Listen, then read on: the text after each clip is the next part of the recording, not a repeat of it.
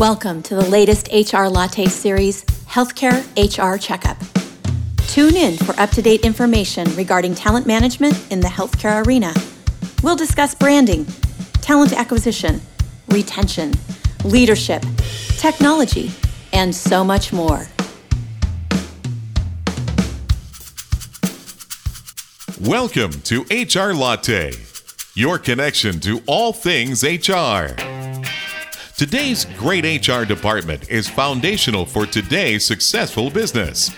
Listen in as host Rayanne Thorn gets personal with practitioners and technologists, experts and thought leaders who care about the world of human resources.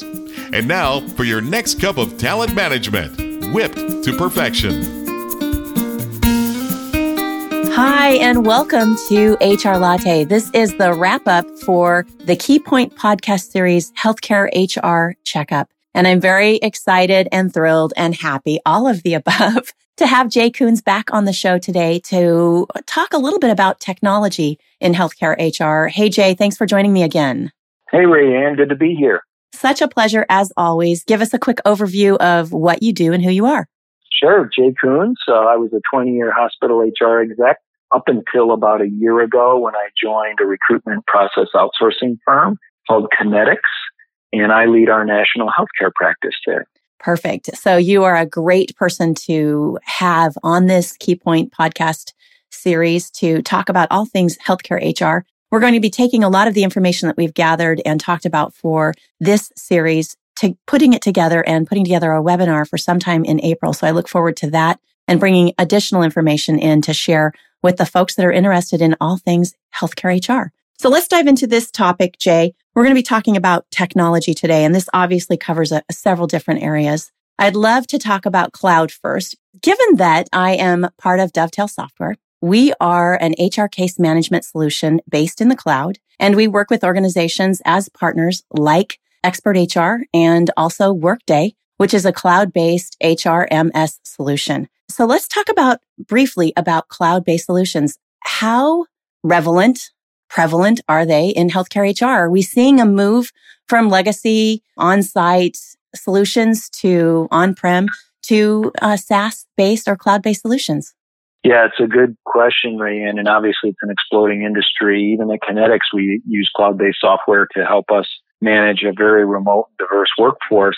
With the healthcare clients that I'm working with, they're using more and more web-based solutions, whether it's an ATS component or case management component.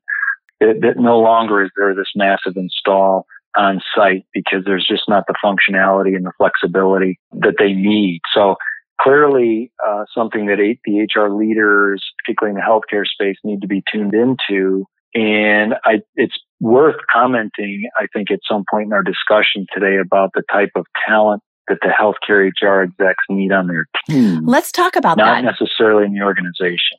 Right. So, so we know what a massive decision it is to move from a legacy or on-prem on-site solution to a cloud-based solution. But we also know that it's necessary. We are looking at tomorrow, not just today, when we talk about tracking and analysis and really being able to take our workforce to the next level right? And it's mm-hmm. not always possible in a on-prem solution. So cloud-based solutions, all of the big ones are doing it, right?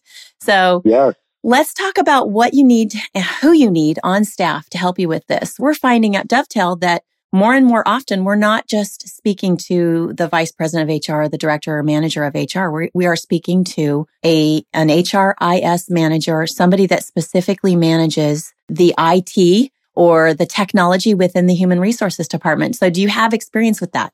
Yeah, I absolutely do. At, at my last uh, hospital where I served as the HRVP, we actually embedded a senior level systems analyst who had been supporting the HR applications in the IT department at the hospital. We did a little internal recruiting, brought her over to the human resources department, reported 100% through HR, partnered with IT, but was 100% through HR. And that way we had that true expertise on the technology and the ability to go beyond just being a super user, which is a term we hear a lot when we train people right. on systems so they can help other people use the system.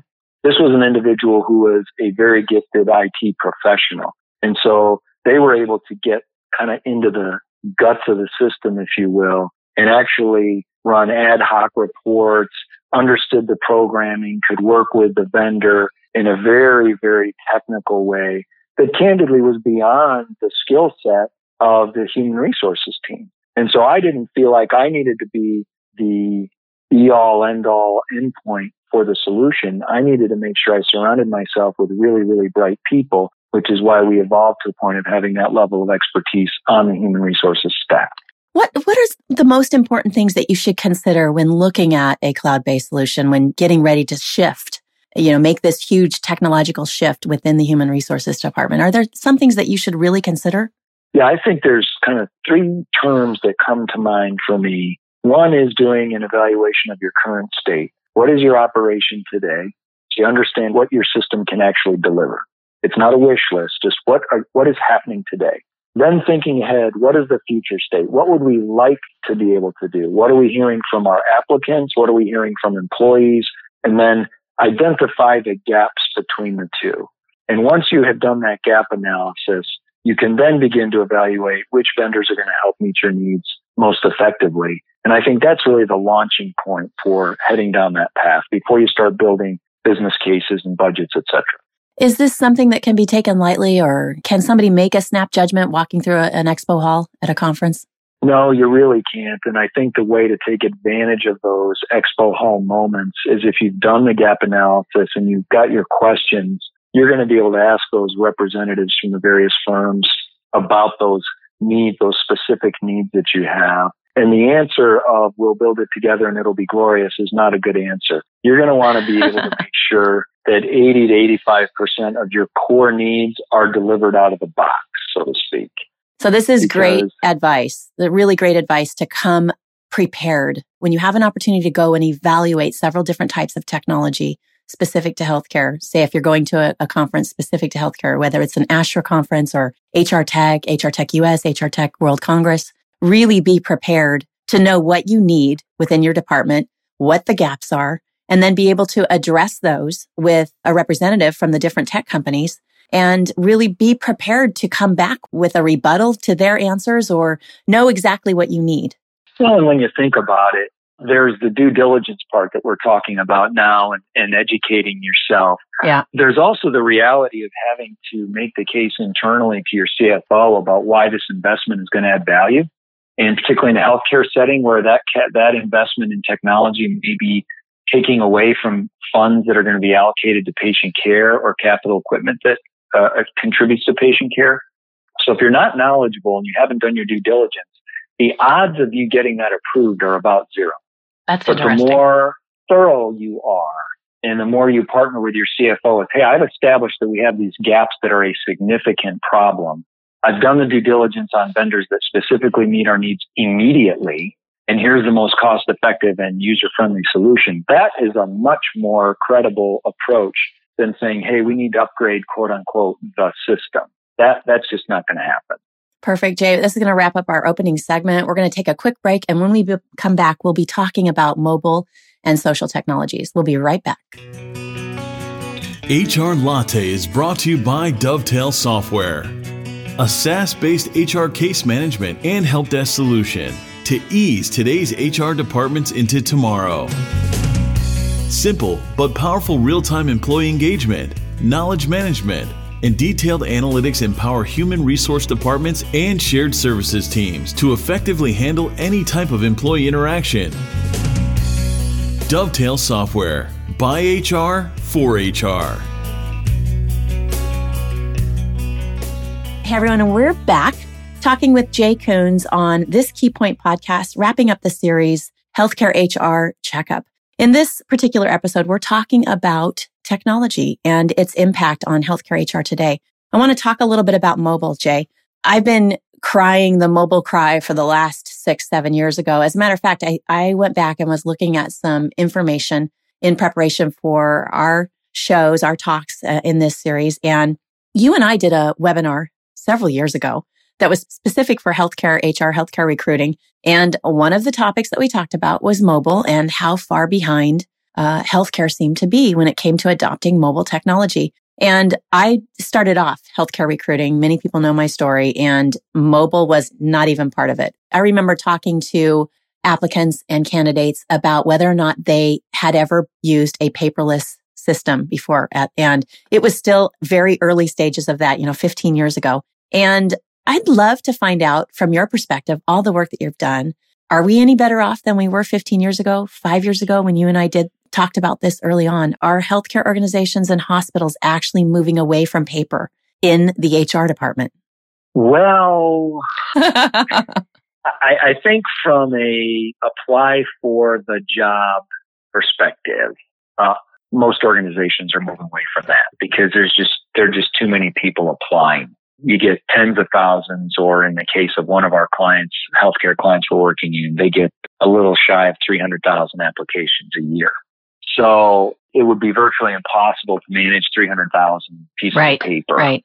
So from the standpoint of adopting tech and online applications, now there's a huge range on functionality of those applications and those uh, applicant tracking systems that they use. But so I think we've come a long way in that regard. Good. I think when we get more narrow about mobile and framing the mobile experience through the candidate's eyes and understanding that rarely do people use a desktop ever. Right. Right. Now right. that may be painting with too broad a brush, but it's a world of MacBooks and laptops, tablets and phones. We're mobile. We are a mobile yeah, I, world. I don't remember the last time anybody told me how excited they were that they just got a new desktop yeah. computer. I just, I couldn't even tell you. Maybe 1994. Right. So what we're seeing at Kinetix is when we help build career sites, when we start talking about using different tools, they have to be mobile functional, mobile ready, because that's how so much of the work is getting done. If the candidate experience is not positive, then nothing matters. And so what often I've found happens is there's a technology solution that people try to force fit to mirror their old cumbersome processes. Right. Which is a waste of time. It's really, to me, user adoption should be, again, what are our needs? In this case, mobile functionality. And then finding the solution that meets the overwhelming majority of those needs. And then you change your processes to fit that solution because the solution will work if you use it in the way it was intended.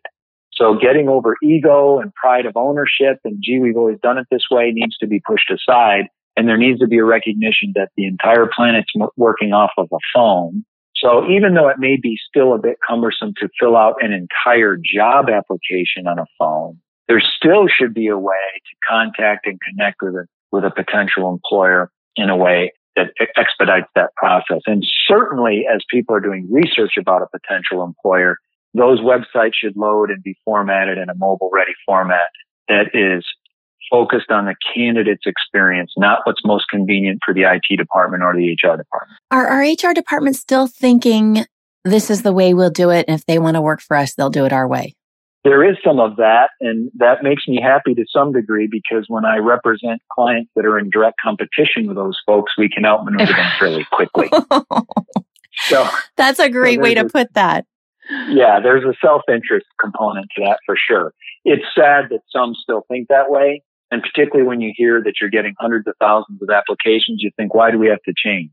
Ugh. And the problem is the you're people not, who are applying yeah. aren't the type of talent that you need. Right. And and you're not reaching all of them. So what are they leaving? No. What kind of experience are they leaving with? What are their mm-hmm. thoughts about your organization, right? So let's mm-hmm. let's shift gears a little bit and talk about social tools. Now we've we've actually touched on this in our last two episodes because it's so important when we talk about employer branding and also when we talk about the risk that HR feels today, especially in particular in the risk adverse industry of healthcare.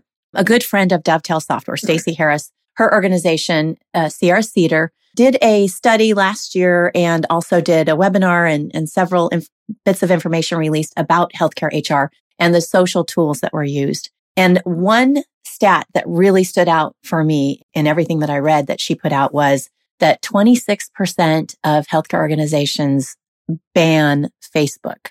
I am, I'm shocked by this, right? It's not just not used. It's banned. It's not allowed. Mm-hmm. So are, are you finding with the healthcare organizations that you are speaking with and consulting with, um, all the different conferences that you attend and speak to and present at, is this still going on? I'm, I'm actually floored by this number. And, and this study was from last year, 2015, last April. I'm still floored by it. How can this be true? Yeah, sadly, I'm not surprised. As you mentioned, I do speaking around the country and in working with other hospital clients. It's a common, sadly, it's a common theme.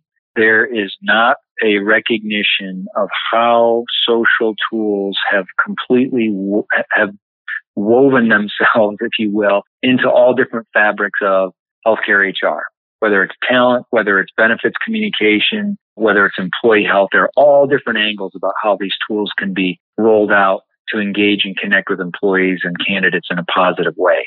There is a persistent paranoia about use of social media as if it equates with low productivity, as if it equates with uh, not paying attention, or fooling around on the job. It makes no sense to me. I spoke to a group of chief nursing officers several years ago and to a person, they were emphatic about locking down and blocking social media sites in their hospitals.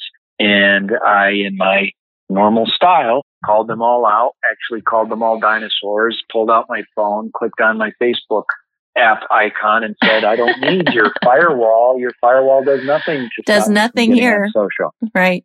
That goes back um, to the mobile discussion, right? And yeah. everybody's carrying their own mobile device along with any mobile tools they might be using within their organization. And yeah. they can quickly switch yeah. back and forth.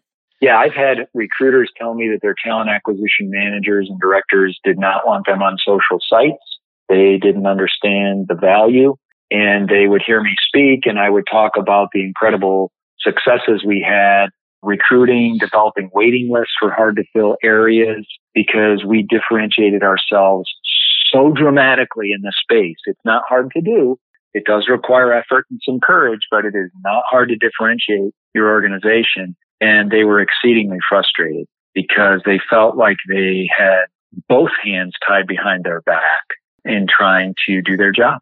So as we, we wrap this up, Jay, I would love to get some last bits of advice from you. As I recall our conversations, our three conversations about healthcare HR and the topics that we addressed, it seems to me that due diligence is the most important thing that comes out of all of this. Really understand and study and be prepared when making decisions that have to do with technology, that have to do with social media, employer branding, that have to do with any risks that might come to your organization. Are there um, any last bits of advice you can give our audience and and me? I love talking with you. We'll have you back for sure. Well, I yeah, I thoroughly enjoyed this this three part series as well. These topics are very near and dear to me, both personally and professionally. I think one of the takeaways, I'll, I'll, I'll use it as a little. It's always kind of intended as a joke. Some of my team members over the years have kidded me with a question, and that is, Jay, do you always have an agenda for uh. everything uh, that you do? And my answer is always yes.